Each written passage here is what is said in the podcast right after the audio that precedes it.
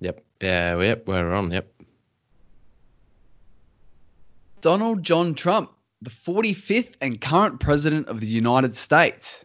Well, before entering politics, Sam, he was a businessman, a television personality, as discussed in our previous episode. But now let's jump in to the presidency of Donald John Trump. Trumpo, Trumpster, the big Don. Yes. Don the dickhead, whatever you want to call him. Go ahead, Sam. Yeah, a few names for him. Even he's got his own theme song. Oh, wow. He goes by the Trumpster sometimes. How good's that? Yeah, he loves that beat. Yeah, awesome. the Don. So yeah, Donald Trump. He was elected in 2016. Everyone might remember, maybe not remember, clearly in the year, but yeah, it was 2016. So he actually his quest to become president began way back in 1987 apparently. He was expressing his interest in the matter, so I guess there was a bit of a sniff that he might, one day try to sneak his way into the White House, which obviously he eventually did. Quite some time ago, he started, chatting about that. But yeah, after the 2008 election, he became one of the most outspoken members of the Bertha movement, which questioned whether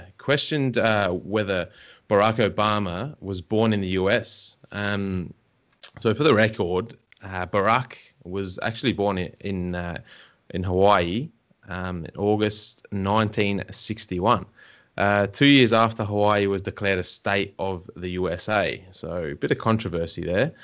Hence the Bertha movement, I'm guessing, because Hawaii wasn't always part of the US, and now, he was born around the time it just became a state. So I think that cleared that movement up there, and that obviously was a state at the time of his birth. So, he was a US citizen, and you need to be a president, and that's part of the Constitution. So that's right, yep. Yeah.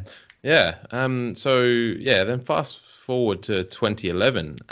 So Trump regularly appeared on Fox News and established himself as an antagonist of President Barack Obama at the time. So he sort of built up a bit of momentum from early on, the Trumpster. Although he was ruled out of running. He ruled himself out of running in 2012. Trump continued to make his presence felt at a conservative gathering. So he sort of, just kept his foot in the door there and hung around a bit. And yeah, I mean, I guess it was a bit of a surprise to some people, but those who I guess had a bit of knowledge around the politics and stuff in the US might have had a bit of an inkling that he might have one day put his name up. So he publicly endorsed the nominee Mitt Romney and cultivated relationships across the spectrum of the so-called right-wing politics. Right-wing, Sam. So I guess for those at home who don't know, and you've probably heard of it before, and I was one of those that have heard of, right-wing, left-wing, and I thought, what the hell do they even mean? Like, obviously birds have got a right and a left wing, unless they're like a deformed bird. But, I mean, I love eating wings off a certain bird named the chicken. But, like, what does right wing and left wing mean? Well, I'm about to give it to you guys. So left wing, all right, we'll start on with the left wing. They sort of have an emphasis on ideas such as freedom, equality, fraternity rights, progress, reform, and internationalism. However, and obviously now on the other end of the spectrum, the right wing, well, it's pretty much not the opposite, but it's pretty much opposing what the left wing believes in. So the right wing has more of an emphasis and notions on authority, hierarchy, order, duty, tradition, reaction, and nationalism. So if you look at it, left wing's all about internationalism, right? So engaging and creating allies with other countries and, maybe with the trade agreements and all that sort of stuff. Whereas right wing's more conservative and it's all about just the country itself. Yep. We don't care what China does. We don't care what England's doing over there. We're just worrying about ourselves and our people and our jobs. We don't want any migrants here taking our jobs and that sort of stuff. And as you all well are aware, that Donald Trump has that notion that he is a real right-wing conservative and he's part of the Republican Party. So that's just a bit of a spin on left-wing versus right-wing. We probably don't have, I guess, here in Australia, really true and ruthless left and right-wingers. I guess they sort of steer towards that side, but you know, they're not true, passionate, full-on left and right-wingers. So that's just something I thought I'd share with the listeners. So, yeah, that's your left and right wing. If there was a chicken wing that you were about to eat, Sam, which one would you go for? The right wing probably. No, I don't even know how you tell it, to be honest. You might. Yeah. I suppose, it would make sense. You'd have to sort of really think about the bird and where that wing's being placed. But, yeah, geez, you're making me hungry talking about these wings. How do you like your wings, by the way, Sam? Do you like them like with a dry rub or like a real wet and moist marinade? Yeah, nice wet, moist barbecue marinade. Usually, whack them in the smoker for an hour and a half and then finish them off with, a bit of char and some sauce. Beautiful. And as we covered in the previous episode, Donald Trump loves a bit of fast food and some, nice barbecued meats and all that sort of stuff. So, relevant. I think you and him see eye to eye, maybe not in politics, but definitely in indulging in some wings. Yes, definitely. The right ones.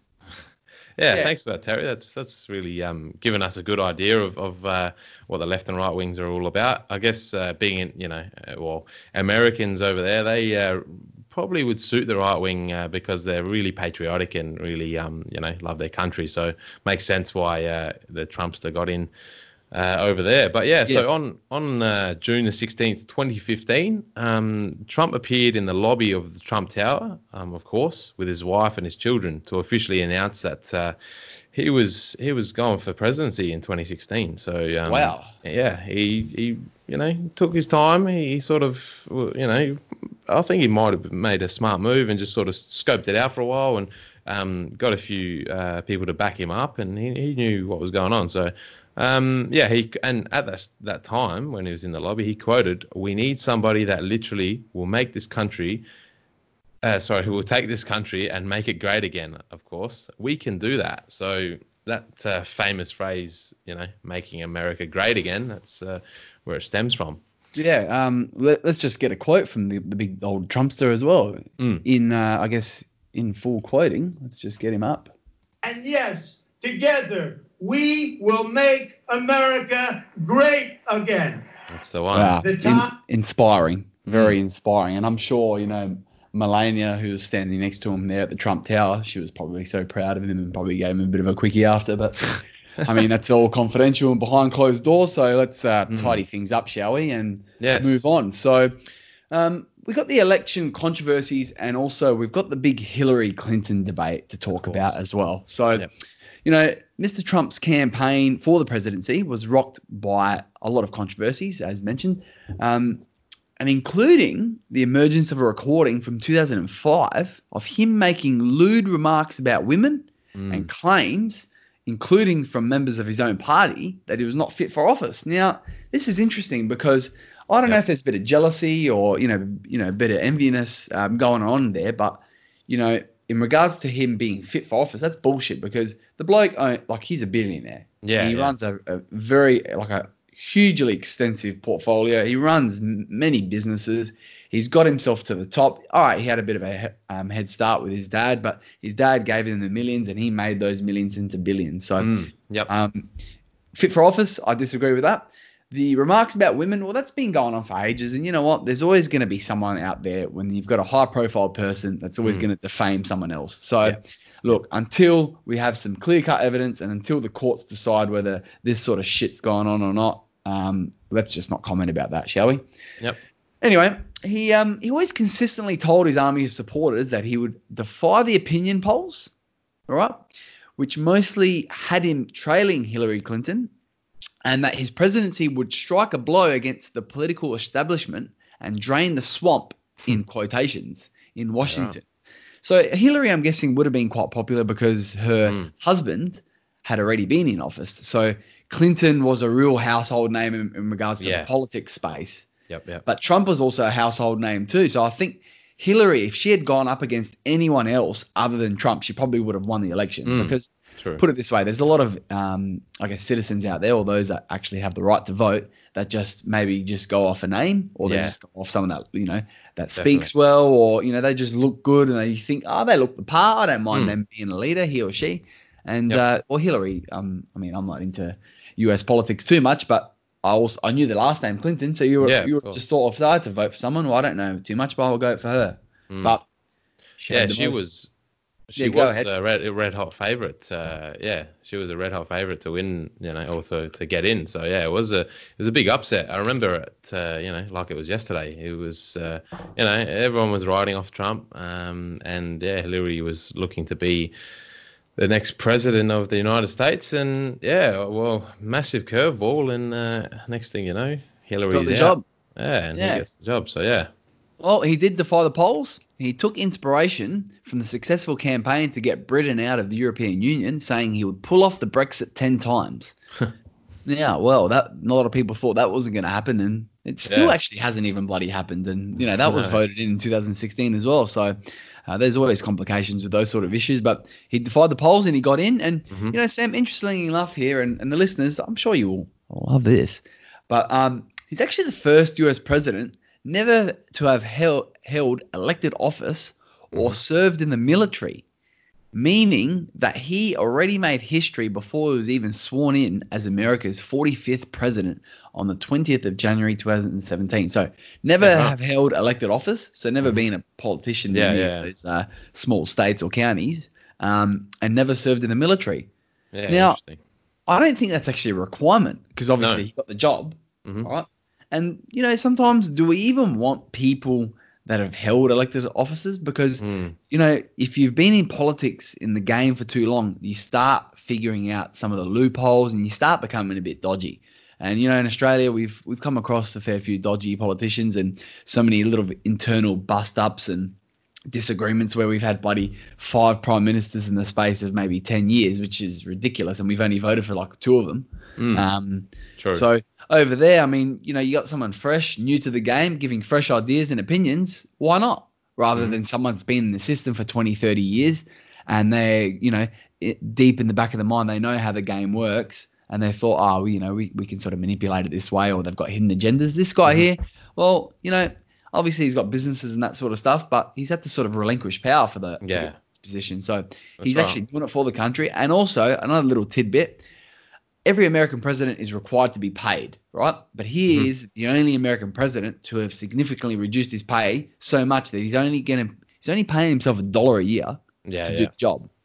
So he has to get paid something. He's like, well, I don't even want the money. I don't need the money. I'm doing it because I've got the passion to do it and I love to do it and loves the country and wants to make it great again, as we just heard. So he's like, well, I need to get paid something, so I'll get paid $1. Give it to the man. Yeah, that's interesting. What a good bloke. You know what? No. Taxpayers' money can be spent elsewhere. And, well, you know what? Why do we need to pay for all these politicians' expenses and travel allowances and, you know, remuneration in their pocket?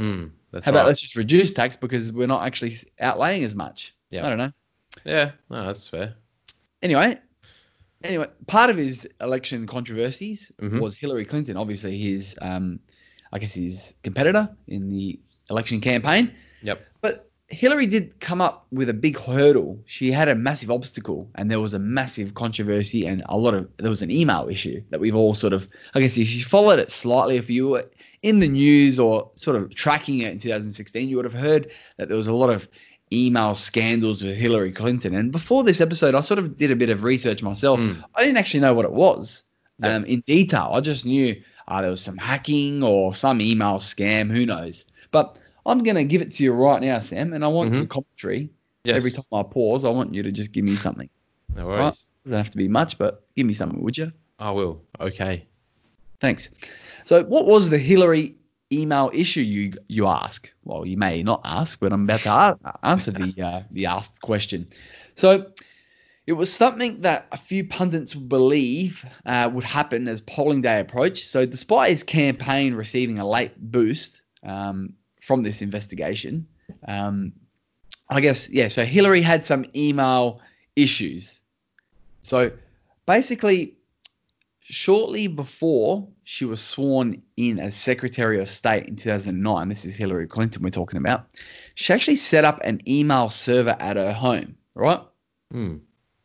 She then relied on this email for all of her electronic correspondence, both work and personal related, during her 4 years in office as Secretary of the State in 2009. So there lies the issue, Sam. Yeah, right, yeah. She's mixing business with pleasure. Mm. That's weird. Mm. Okay. So she did not use or even activate a state.gov email account, which would have been hosted on servers owned and managed by the U.S. government. Mm. And apparently, from my research and investigation, it's required that each politician or anyone that holds a public office to have an active state.gov email account, because the government has the ability to own it and manage all the content and protect it on its own hosted servers. However, she used an email for both work and personal issues on her own email server at her own home, which is susceptible to hackers. Yeah, it's susceptible to fraud, and there's hardly any security on it as well. So it's massive. Mrs. Clinton's email system became a national story in the first week of March 2015, when the New York Times ran a front-page article on the subject.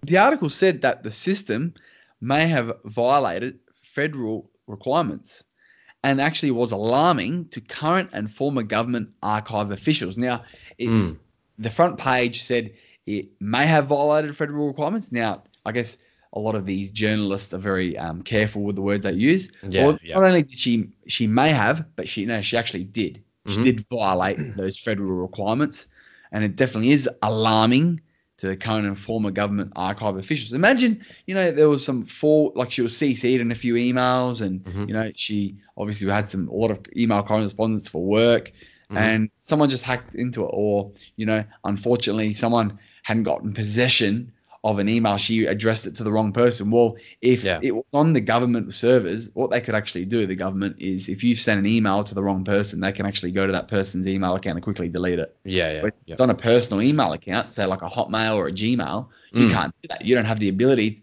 If you send it to the wrong person, well, bad luck. It's like sending a text message to the wrong person. Yeah. Mm. That's right. Yeah. It's very, very odd. Yeah, I find it very odd that she, and very amateurish that she would do that. Anyway, I mean, you're pretty high up in the in the government there, and you just, I don't know. That's really just a brainless act, and obviously, very, very risky to risk, the security of your nation, really, and just, I don't know what for. Like, why wouldn't you just follow protocol? Are you hiding something? Was she hiding something? Does she not want her emails to be tracked in that within that system? I've got the answers for you, Sam. Oh, thank you. Very, very amateurish. Very amateurish. And quite unprofessional, if you ask me. Yeah. So I'm sort of looking for a secretary myself, and I don't know if she's out of a job, but I wouldn't get her. It's hopeless. Bloody hopeless. Anyway, so according to Mrs. Clinton, you need to ask her the question why she's done this. She's justified this for this particular reason. She goes, the primary reason she set up her own email was for convenience. So according to reports, the government issued BlackBerry phones at the time were unable to access multiple email accounts. Mm. Yeah, right. She quotes, I thought using one device would be simpler, and obviously it hasn't worked out that way. Well, no, it hasn't, Mrs. Clinton. And the use of BlackBerries at the time was probably pretty popular. I reckon around the 2009 time, where I guess anyone with a BlackBerry, you if you've seen someone with a BlackBerry, you'd have thought, they're a business person, using it for emails and, I'm guessing correspondence, and required that full keyboard with all those little buttons. Sam, you love a good BlackBerry, don't you? Fun fact with BlackBerry as well, they can't be tapped. So that's probably another reason why they were using BlackBerries back then. Yeah, and I think still people do use them today, maybe for some illicit purposes. But they can't be apparently they can't be tapped. There you go. That is a fun fact, and it's really fun. Wow. Yeah, so maybe you can even access the dark web on a BlackBerry, and we covered the dark web on a previous episode, and that was really good. So those .onion websites. Mm. Yeah, so using it for convenience, thought it was a simpler way, but it hasn't worked out that way. Skeptics have actually countered that the real reason Mrs. Clinton established her own email system was because it gave her total control over all her correspondence, because once I said just previously that if it was a wrongful email or the addressee was incorrect or, you know, the content wasn't that good, well, the governments can filter the content or even delete potential correspondence before the recipient even sees it, or even if the recipient sees it, well, then they can delete it from their records, so then that recipient doesn't have proof to say that it actually existed. However, on her own server, well, she had total control. So maybe another reason there. An FBI investigation found that Clinton staffers, so Mrs. Clinton's subordinates, told the FBI that they destroyed some of the replaced devices with a hammer while they could not account for the others. So basically, when the investigation was going on, Mrs. Clinton had some of her staff destroying some of the devices that she used along the way, because maybe I'm guessing some of the content in the cloud just never disappears, and maybe she just didn't want any tangible evidence found. So that's interesting. So why is that an issue? Well, critics have expressed, I guess, concern that her reliance on a homebrew type of email system, meaning that she's made it herself, obviously, and as I suspected earlier, made her communications more susceptible to hackers and foreign intelligence services. So she's such a silly woman. Like, not only is it easily to be hacked, I wonder what our password was. Bill is a cheater, 1, 2, 3, or something like that. But foreign intelligence agencies can even tap into this. And, you know, when you're dealing with national security and with her being, I guess, you know, the Secretary of the State, the last thing you want to do is other countries, you know, getting into your bloody email system. All right, you can't have a BlackBerry phone, but you can access the email not just on a phone. You can email it on a you can access a desktop. Laptops, tablets. So, BlackBerries can't get tapped, but so can, well, a lot of other platforms can and devices. So this week, Hillary, and also it was confirmed that Clinton sent emails that have since been deemed to contain classified information. So, that is, again, easily hackable and accessible by the public. So this isn't a Hillary Clinton episode, but we just thought we'd actually paint the picture of what this Hillary controversy was all about. And a lot of people believe that this was the demise of Hillary's campaign against Trump. Yeah, and, definitely. Well, Trump got the position, and let's continue with what he did. Sam. Yeah, thanks, Terry. That's great. That's an interesting interesting point in the election campaign, that controversy. And, yeah, like you said, I think definitely that was the tipping point for Clinton's demise. So, well. Hillary, just maybe be, you know, a bit more smart with your communications in the future. Probably a good thing she didn't get in. She could have been, president and just, flicking a few emails on her personal account and, you know, just getting hacked by the Chinese or the Russians and whatever. So, yeah, good job, Hillary. So back to the man we're talking about, the Trumpster. Now, he's since he's been elected, he's come up with some outlandish policies. So we're going to go through a few of those. I mean, some of them outlandish, some of them, you know, realistic. Under his banner, like we said, "Make America Great Again," which I think is a good catchphrase. It's inspiring.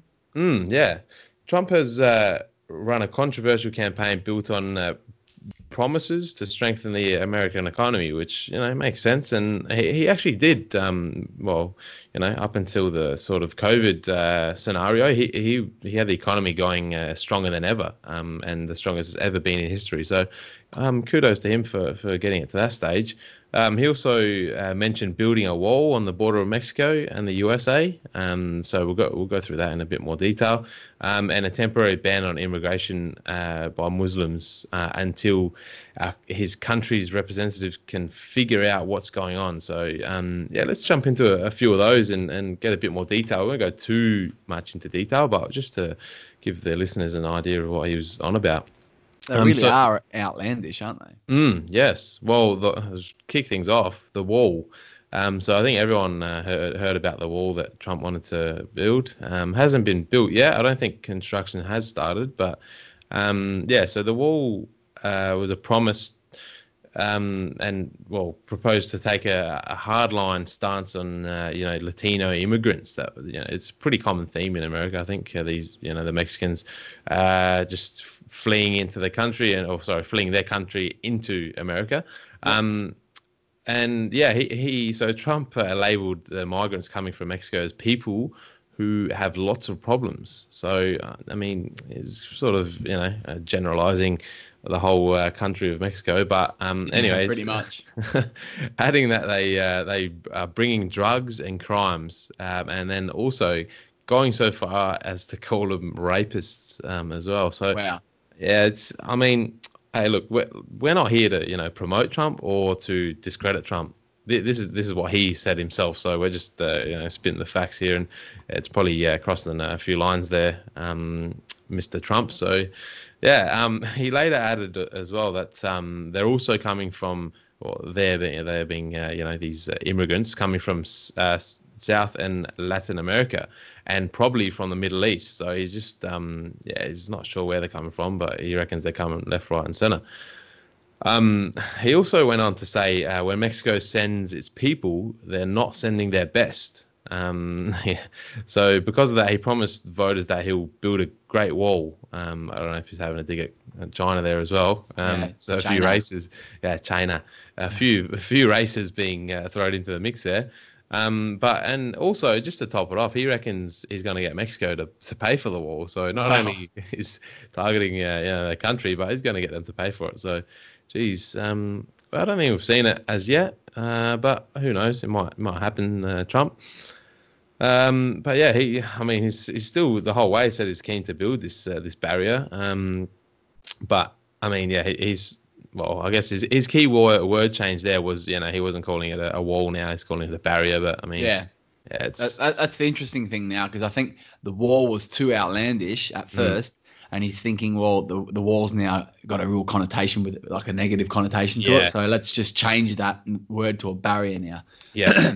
Yep. So whether it's going to be bricks and mortar or some reinforced corrugated fencing, we don't know the mechanics behind it, but. Well, surely there's a fence there already, you think? Yeah, I think most of the border is covered by fencing. Yeah. But that's still not keeping out a lot of these immigrants. Illegal immigrants I'm opposed to, but then add to that and say, the people have a lot of problems. They're bringing drugs, crimes, and rapists. They're not sending their best. They're sending their worst. Yeah. I think that's a bit out of line, Donald. Yeah, because we don't know these people's circumstances, and they are coming from South and Latin America, and potentially other countries are going to those areas, and then via South and Latin America are getting through to the American border. Illegally, which is wrong. Yeah, but that's right. Then we don't know their situation. They're probably seeking refuge. They probably just want an opportunity. They didn't get the U.S. visa application to work. Yeah, and the countries they're coming from, they're probably third world. Or there's just no work around, a lot of poverty, a lot of starvation. And I thought, you know what? They always say America's the land of opportunity. Well, give me the opportunity. And they've been denied that opportunity, and they've gone through it, albeit an illegal pathway. Yes, yeah. So is there a right and wrong? I don't know. Humanitarian side of it would be like we should let all immigration and all immigrants in. To every country, if they're coming from a worse or off place, we should let them in with open arms, and if we can afford it, to provide them some basic necessities to get them off their feet. But then there's always going to be those people that manipulate the system, so that's right. There's just so many things to consider. And I understand him. Now, we talked about the right wing before, where it's all about nationalism. He doesn't care about anyone else. It's just all about America. He's saying to make America great again, and I understand the logic, because the people that do come, they're not paying taxes. They're coming in illegally. Yep. They are stealing the jobs of, U.S. citizens that are, naturalized. So there are a few negative aspects of illegal immigrants coming into the country.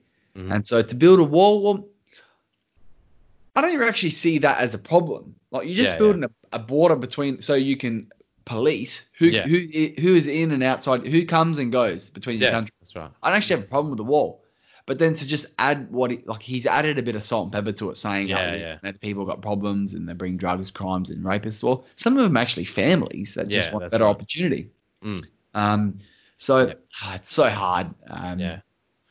Look, big wall. So I don't know. Right. We'll see how that pans out, but interesting. And that's probably one of the policies that's sort of been renowned with Trump. Like he's very popular for that type of policy. Definitely, yeah, yeah. I think it's not always viable to just let every single immigrant into your country. I mean, I understand. Yeah, they're probably in a bit of a tricky situation where they are, but sometimes it's just not viable for the actual country, and then. You're going to have more people on welfare potentially as well. So it's not a great situation sometimes. But, I guess it leads into another policy that Trump, he sort of got in. So he proposed a travel ban to Muslims. Well, I guess it wasn't specifically for Muslims, but it sort of indirectly was. In early 2017...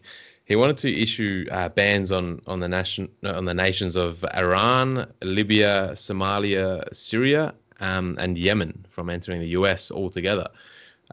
So it also covered travelers from North Korea and certain government officials from Venezuela. So he sort of had a bit of a specific target audience there that he didn't want in his country. Question is, why were those countries going to be banned? Well, why were they banned? Good question. Yeah, thanks. The countries remain at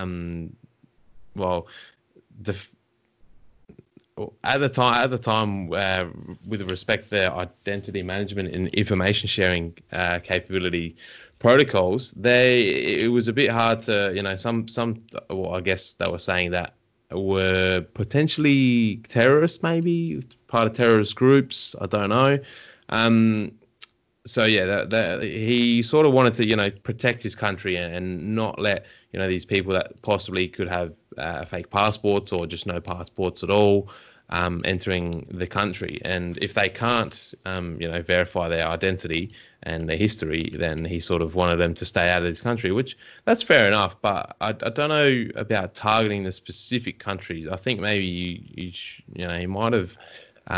been better off just to put in place a ban on all countries for people who don't have clear history or don't have any passport or things like that. Maybe just a bit more of a thorough history check rather than specifically naming countries. But he did it, and he does what he wants.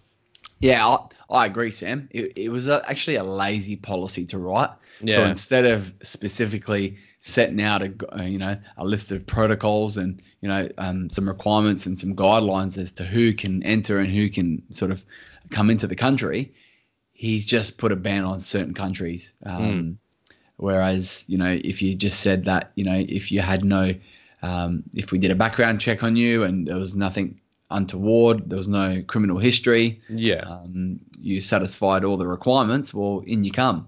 Yeah. Because, all right, there's a few bad weeds in some of those countries and there's some terrorist activity going on currently or previously. Yeah. And, you are going to be a bit skeptical and a bit worried about who might come from those countries. But, I mean, we're all not bad weeds. It could be a couple of, prickles in a nice, lush green garden. So, true. Yep. Which there always is. I mean, unfortunately, sometimes we generalize minority. Over the majority. So we shouldn't be doing that. And I think that's lazy policy writing, whether it was from Trump or his head officials. But you mentioned that it was a travel ban to Muslims. So really, was it a Muslim ban, Sam? Yeah. Like I said, it was sort of an indirect ban on Muslims, I guess. 6 out of the 8 countries on the list were predominantly Muslim. But not all in their entirety. Sorry. So a U.S. district judge in Virginia ruled that first order was unconstitutional because it had religious bias at its heart. So I don't know. I guess some people read into it more than others. You might look at the countries and say, look, this is targeting Muslims, but I don't know. I don't know if it's specifically targeted at a religion, to be honest. So that Virginia district judge saying that it was unconstitutional because they had a religious bias at heart. Yeah. She's obviously looking at it from a very, I guess, racist point of view. Yeah, that's right. Whereas maybe the policy was written in another way. And the Hawaiian court, right, dismissed that the government's argument that the ban was not anti-Muslim because it actually targets all individuals from the six countries. So the Virginia district judge was saying that, all those people are Muslim. So he or she was actually stereotyping at that point. That's right, yeah. Whereas the Hawaiian court said, no, it's actually not anti-Muslim. It's just targeting all individuals from that six countries. Whether it's right or wrong, they're just saying, no, the facts are that regardless of the religion, it's the country themselves. And even those countries in question still only represent a small faction of the world's Muslim population anyway. Yeah, that's right. So it's not like it was an all Muslim. So I think I don't know if it really was a Muslim ban, Sam. Yeah. I think probably journalists and the media was really pumping it up as a Muslim hate sort of policy. So of course they're going to talk rubbish. Honestly, I just hate the media. Apologies to anyone listening who's involved in that kind of field, but they just spin a lot of rubbish and just make up, headlines and make things worse than they are. So I don't think they need to be. We're actually some sort of form of media. So yeah, but we tell the truth, Terry. I don't turn around and say, this Trump is just a pig and don't vote for him. Like, I'm just telling it how it is, and likewise, you're doing the same, Terry. So we're just, a couple of honest blokes and just spinning a bit of garbage. Yeah, so speaking of pigs, no porky pies here. And, right now, just in regards to that policy before we wrap that up, there is still a partial effect of the policy against travellers from those countries, but only for those people without a close link to the US. Yeah, that's – so if there's actually no reason for you to come to the US and you're from those countries, sorry, mate, piss off. That's a fair call. Let's push on, Terry. Why don't you, the best person, I reckon, to tell us about social media presence is none other than Terry from Turning Stones, of course. That's me. What's Trump's activity like on the socials? Yeah, so the big old Donald Trumpster, his use of social media has attracted worldwide attention. Like he's quite active on it. He frequently uses Twitter and other social media platforms, and he uses this to make comments about, other politicians, celebrities, private citizens, and even the daily news. So he doesn't hold back. He doesn't leave no stone left unturned. And I wonder where he got that catchphrase from, Sam. Yeah, I'm not sure. I've heard it before. Yeah, me too. Anyway, so since his presidency began on January 20th, 2017, that's when he got sworn in, Trump has actually tweeted over 20,000 times. Can you believe that? Wow. Jeez. So we're in 2020. We're just over halfway through 2020. That's crazy. And so in about 3.5 years, he's tweeted 20,000 times. Now, I've done the math being an accountant, not just any accountant, but I'm a chartered accountant, Sam. What are you? Yeah, hang on. Yeah, my certificate says the same thing, actually. All right. Yeah. Anyway, I've done the math. And he's actually tweeted, on average, 12 times a day. Oh, jeez. Wow. So that's a lot of activity for someone that is running a country. And, a lot of people say that, the US presidency job is probably, you're actually controlling the world somewhat indirectly. So it's not only the biggest job in America, but it's probably the most important job in the world. Yep. The amount of say and power that they have. So to find time in your day to not only, take a piss and do your number two and have a shower and make love, you're tweeting 12 times a day as well. Wow. And of course, you get a feed in and probably do some sort of presidential Pilates and all that sort of stuff. And play some golf and do a hot yoga session. Yeah, well, 12 tweets a day. So I guess maybe when he's on the shitter, he can just quickly snap out two or three. And it's true. Yeah, depending on how his bowel movements are. So if you want to follow him on Twitter, his handle is @RealDonaldTrump. Yeah, so, give him a crack and suss him out, and make sure when you're on there, let him know about us and some of the nice and not so nice things that we've said, but we've been telling the truth. Maybe he'll give us a tweet as part of his 12 that he does today. Yeah, but right. Most importantly, the most important handle you want to follow is @TurnstonesPod as well. So if you're doing the @RealDonaldTrump, go to @TurnstonesPod. We're on Twitter and Instagram, and we're pretty good. Please do. Yes. So despite being in his 70s, Donald has kept up with the times and understood the emergence of social media. And he's actually changed the way in which political communication takes place in the United States, Sam. Yeah, right. Because he's the first president to embrace it and utilize it. So why not, go to these new forms and these new mediums to interact with these, with the younger generation. Because the youth of today do not care about, reading polls and newspapers. They just want a quick little couple of sentences on a tweet. Yep. You beauty. True. So on the face of it, who wouldn't want a president who is hit and, with the trends, even if he's in his 70s? And you know what? As accountants, Sam, as chartered accountants, we have the belief that age is just a number. Yes. Very true. Very true. Ah, thanks for that social update, Terry. Let's now... Trump's had, a lot of accomplishments as well. He's obviously had some, few controversies through his presidency, but also he's accomplished a fair bit. So we'll touch on a few of those, obviously not in too much detail. So Space Force. So Trump has signed a $738 billion defense spending bill. So he officially established the sixth branch of the U.S. Armed Forces, the Space Force. So interesting. Wow. And, very, very relevant because, a lot of talk about, UFOs and whatnot. But, the Space Force is a new military service is the first new military service since the U.S. Air Force was created back in 1947. So, long time between drinks there. Despite its name, the new branch has not been established to protect the planet from potential extraterrestrial threats, but it is tasked with protecting the U.S. military's assets in space. I suspect it could be a bit of a cover-up, though. I agree.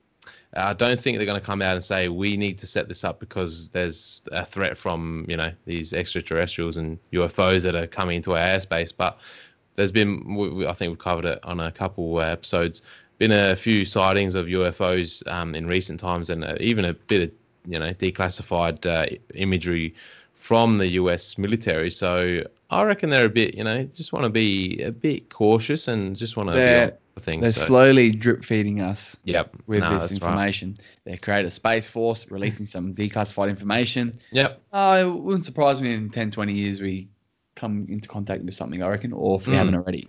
Yep. I think we'll that's definitely penciled in for another episode on the Turning Stones pod. Yeah. But that's an accomplishment, that's for sure. Yes, good definitely. On him. Another accomplishment, his tax reform. So as we mentioned earlier, he had the economy really pumping before COVID hit.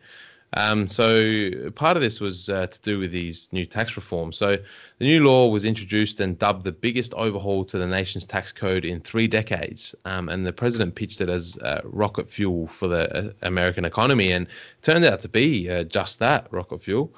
So it permanently slashed the corporate tax rate to 21% from 35%. So that's a huge drop there, Terry. Us being accountants, we deal with, tax rates on a pretty regular basis. And in Australia, we're trying to do the same thing. But, that was just a big slash in any, short period of time.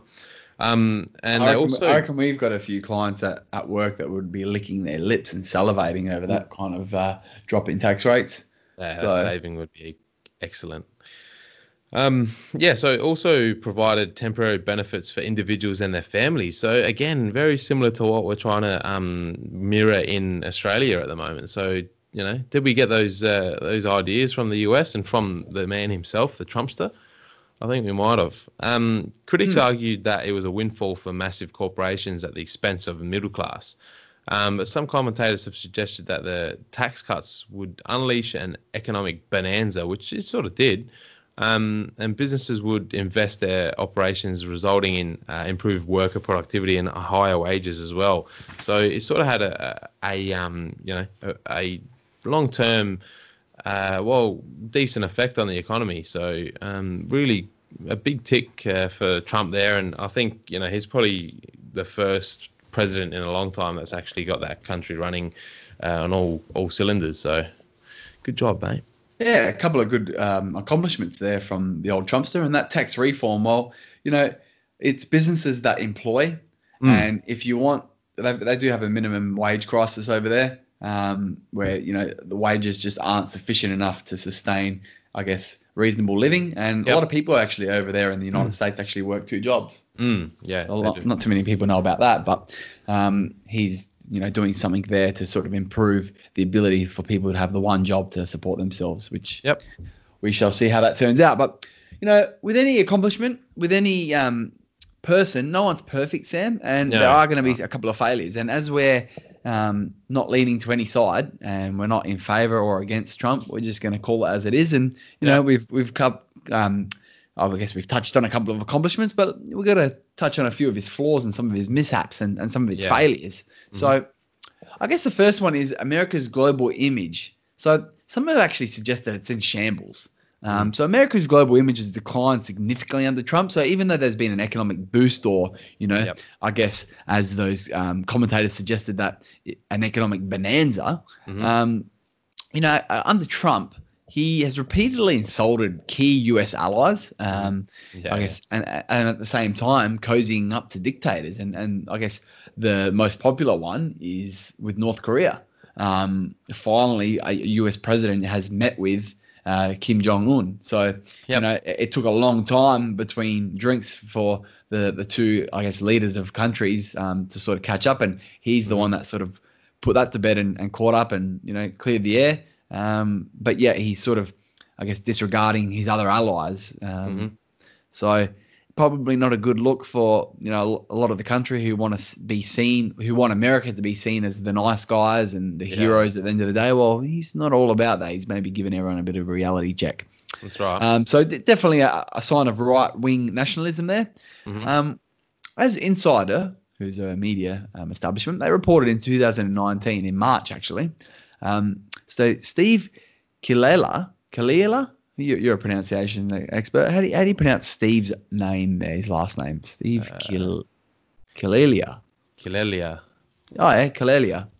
Maybe he's a paisan there in Calabria, Sam. Could be. Yeah. Anyway, he's the founder and executive chairman of the Institute for Economics and Peace, the IEP. Right.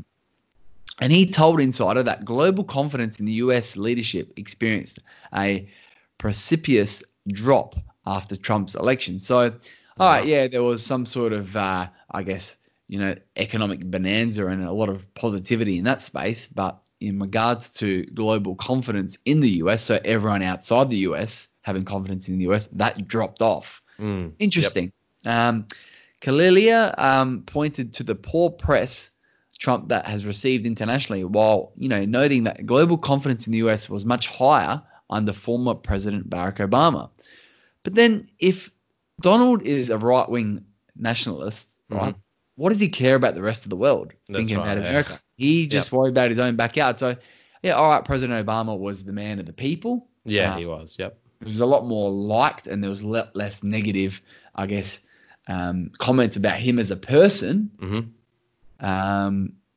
Whereas on the flip side, Donald Trump, people have an issue with him as a person rather than his policies. Yeah, that's right. So that's, where do we draw the line? You're never going to get Mr. Nice Guy and then all the policies just, are nicely tied up with blow.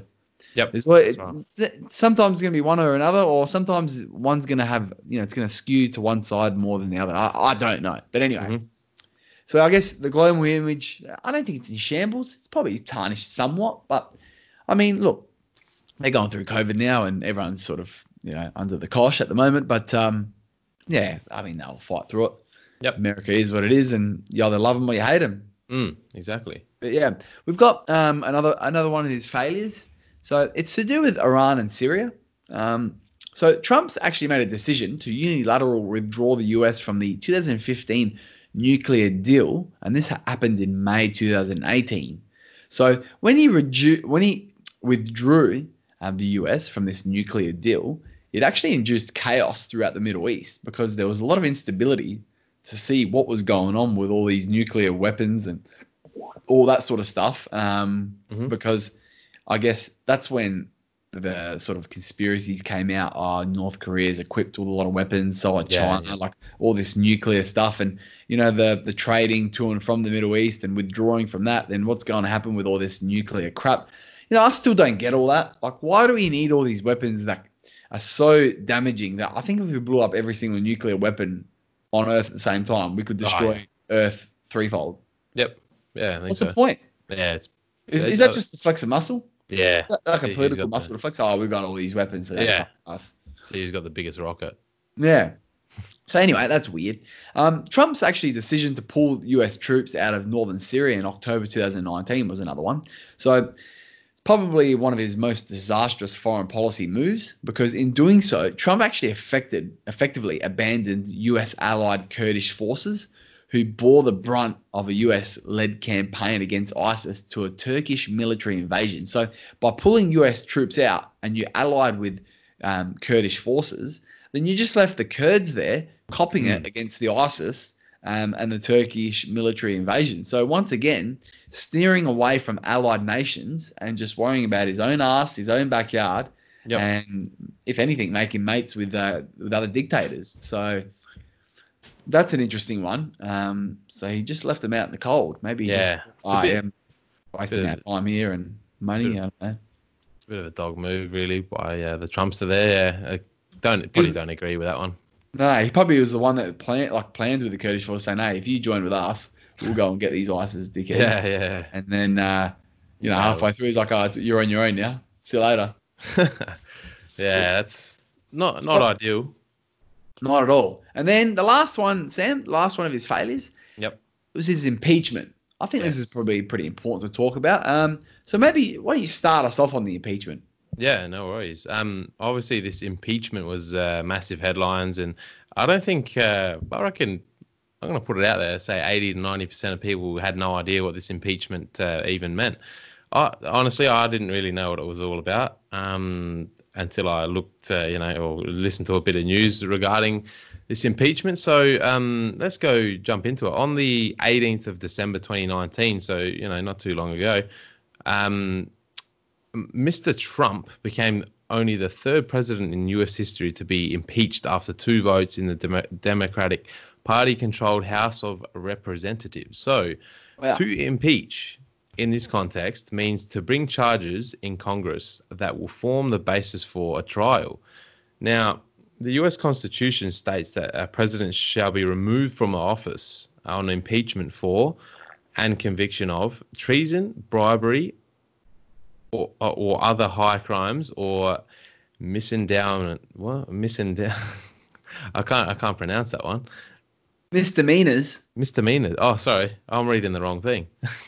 Anyway, yes. So that's the official quotation from the Constitution of the US.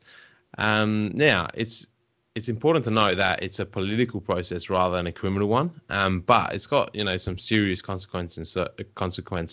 So that's why it was such a big headline. It was sort of like they were trying to get Trump out of the top seat really. So what really happened? Now, President Trump was accused of pressuring Ukraine to dig up damaging information on one of its main democratic challenges for the presidency in 2020, which is the one that's coming up.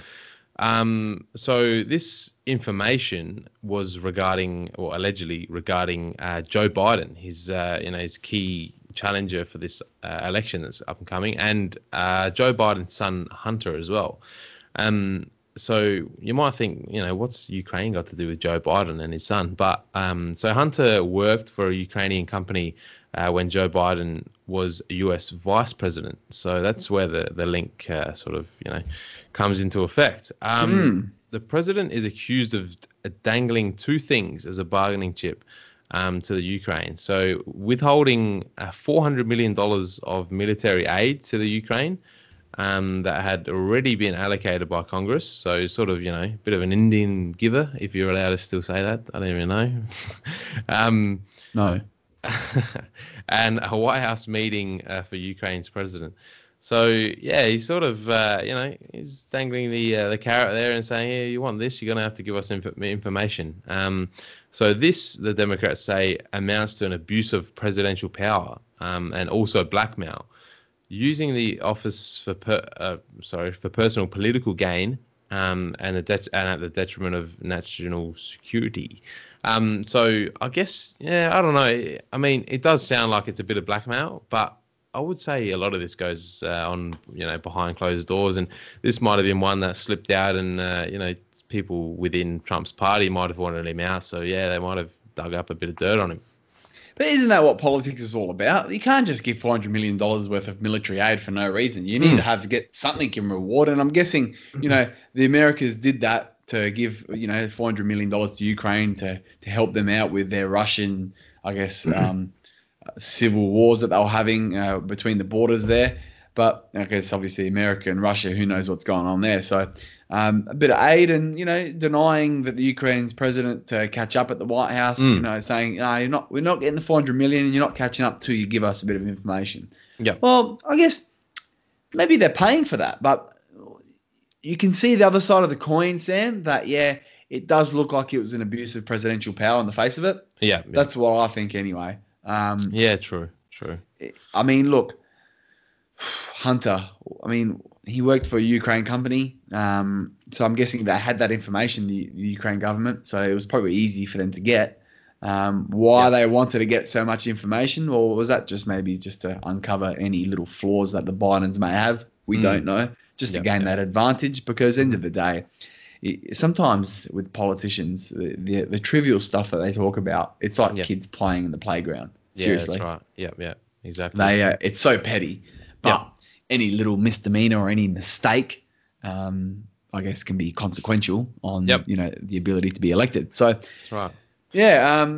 Apparently, Mr. Trump is also accused of obstructing Congress by refusing to cooperate with the congressional inquiry. Interesting. Well, sometimes, you know, you might refuse to, I guess, cooperate if you don't think you're in the wrong. So that's one little, I guess, other side of it, looking at it. And Ukraine was using that money, in fact, with its ongoing conflict with Russia. Now, withholding $400 million, that's a lot of money. Could there have been some dodgy and under-the-table business with Russia to further support Donald's decision to withhold the money? Maybe he's like, oh, I'm not going to give you $400 million because I'm starting to become pretty good friends with Putin. A few of those catch-ups, you know, some of that vodka that he has, that small batch vodka, it's delicious. Yep. So, yeah, we don't know, but that was basically the reason of his impeachment. So, Sam, what actually happened? What was the result? Yeah, so under the U.S. Constitution, a 2/3 majority of the Senate is required to convict the president. So you need to have a pretty big backing there to, convict the president, which could be a bit of, you know, political suicide if you're going to be going up against the top dog. So the possible penalties were the removal of office and disqualification from holding office in the future. So, again, they're really big consequences, so that's why it was such a big story. But on February the 5th, 2020, the Senate acquitted Trump on both accounts, so he got away with it. Mitt Romney, a Republican, became the first senator in history from an impeached president's party to vote to convict, voting guilty on the first count. Wow. So, yeah, obviously a bit of backstabbing and a bit of unrest there in the Big Don's party there. But it happens all the time, though, to be honest. Terry, like you mentioned, you know, in the Australian politics, people just backstab all the time and end up getting into power. So I think there's just a bit of jealousy, and maybe they saw a bit of weakness and thought they could get into, you know, maybe someone else can get into that seat with a bit of information and a bit of digging because of Donald's background. But it didn't work, unfortunately, for some. Yeah. You know what? Mitt Romney, he's not even a bloody politician's arsehole. So, you know, to go against your top dog, well, unless he had some information that we didn't, or that's just what he strongly believed, good on you. But, I mean, you know, if it doesn't work in your favour, mate, you're finished. Yeah, that's right. Who who knows of him right now? I mean, he's a Republican, and I think he's still going there. But yeah, I think Donald Trump pisses on him right now with that sort of unrest amongst his party. Yeah. And you got to filter out the weeds. You need people in your party that are supporting you and That's all right. about you. Yep. All right. Well, why don't you just one more? We've got one more item here, Terry, that we have to, you know, we just have to go over a quick one. Yeah, just running out of time, but we'll cover it. This Obamacare, what was it? All right. So Obamacare, this is something that's really, really popular and that came into law in 2010 by Barack Obama.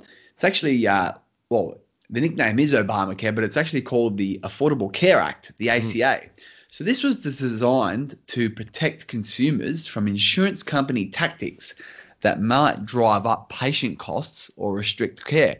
This was very, very big when Obama was in office, and this is probably the biggest thing that he's brought in, and this is what he's probably remembered by in his presidential two terms. So obviously, so far at this point with the one term that Trump has got, you know, you sort of associate him with, I guess, maybe the wall and maybe this impeachment and just, you know, some of those outlandish comments that he makes on social media and all that sort of stuff. But with Obama, we associate him with this Affordable Care Act. Yep. So what are the pros and cons in regards to this act just quickly? So some of the pros were, well, more Americans were actually having health insurance. It's more affordable. People with pre-existing health conditions can no longer be denied coverage, which is handy. Yep. No time limits on exist on care. And prescription drugs cost less. But I guess that could actually be a bit of a con as well, because if people have got addictions and maybe the secondhand dealing of opioids, so if they're more affordable, there's more chance of addiction and, I guess, overdose. Yep. True. Well, some of the cons with this Affordable Care Act or Obamacare. So many people are actually going to have to pay higher premiums. So for those who already actually had policies, they have to pay a bit more because they're covering new people joining, and those people that are joining got pre-existing health conditions. So it's allowing more coverage for everyone to join, but those that already had it, they're paying more to cover for those that are probably more likely to claim. You can actually be fined if you don't have insurance. So it's the Affordable Care Act was put in place is saying if you don't have it, we can actually penalise you through your tax. And so also to, I guess, fund this and subsidise this somewhat, the taxes have increased too. We have this something similar in Australia with Medicare. Levy, it's been around for ages. So that's just compulsory. You have to pay it. But you don't actually need private health insurance. I mean, if you don't have it, there is a bit of an extra tax on top, but you have to earn over a certain amount anyway. But usually people that earn over that certain amount can afford it. So that's sort of like a hand-in-hand tax where if you can afford it, well, you know, usually pay it or you pay a tax. Over there, it didn't really discriminate on, you know, income thresholds and tiers and whatever. So you were just fined if you didn't have it, which is sort of counterintuitive. Yeah, taxes increased as a result. Businesses are also cutting employee hours to avoid covering employees. So the actual law said that businesses with 50 or more full-time employees, and there's a lot of companies and businesses out there that employ 50 or more. So businesses with 50 or more full-time employees must offer insurance and make payments to cover healthcare expenses for employees. Ridiculous. So these businesses saying like, well, we can't afford that. So what are we going to do instead? Well, we're actually going to reduce the hours of our employees because – businesses are able to get by the 30-hour per week definition of an employee. So if you hire them for 29 hours per week, they're not classified a full-time employee. So that's how they got around to that. But that's counterintuitive again because you're wanting people to have, you know, one job, not two or three jobs out there just to sustain and live healthy, happy life. And now, you know, businesses don't have the incentive to actually hire people for 30 hours or more because it's going to cost them more, not only hourly rates but these bloody insurances. So how does this relate back to Trump? Well, what did Trump do? Trump was actually very opposed to this Obamacare. He actually dismissed it and called it a piece of shit. Not those words, but I'm paraphrasing. And so he sort of, I guess, wanted to get rid of it and abolish it.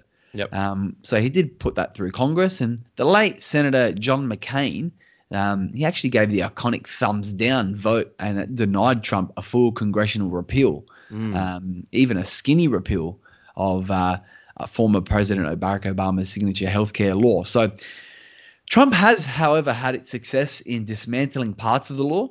So his tax bill included a rollback of the tax penalty for those who did not enroll in healthcare. So that's, I guess, step one in sort of dismantling this Obamacare, slightly saying we're not going to penalize you if you don't have healthcare.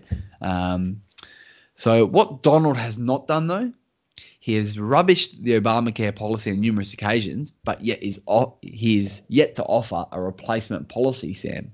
So it's quite easy to point the finger and say, yeah, this is pretty shit. But where's your replacement? What's your alternative, Don? Seriously. Yep. It's true. But he has told us that he's going to still introduce a phenomenal healthcare plan, but we're still waiting.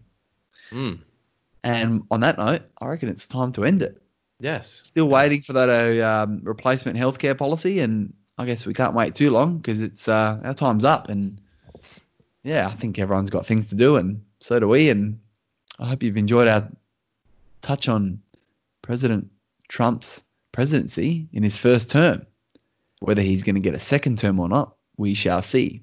Voting is starting very soon. It's actually some postal voting that's already gone down because of COVID, but we won't find out till November.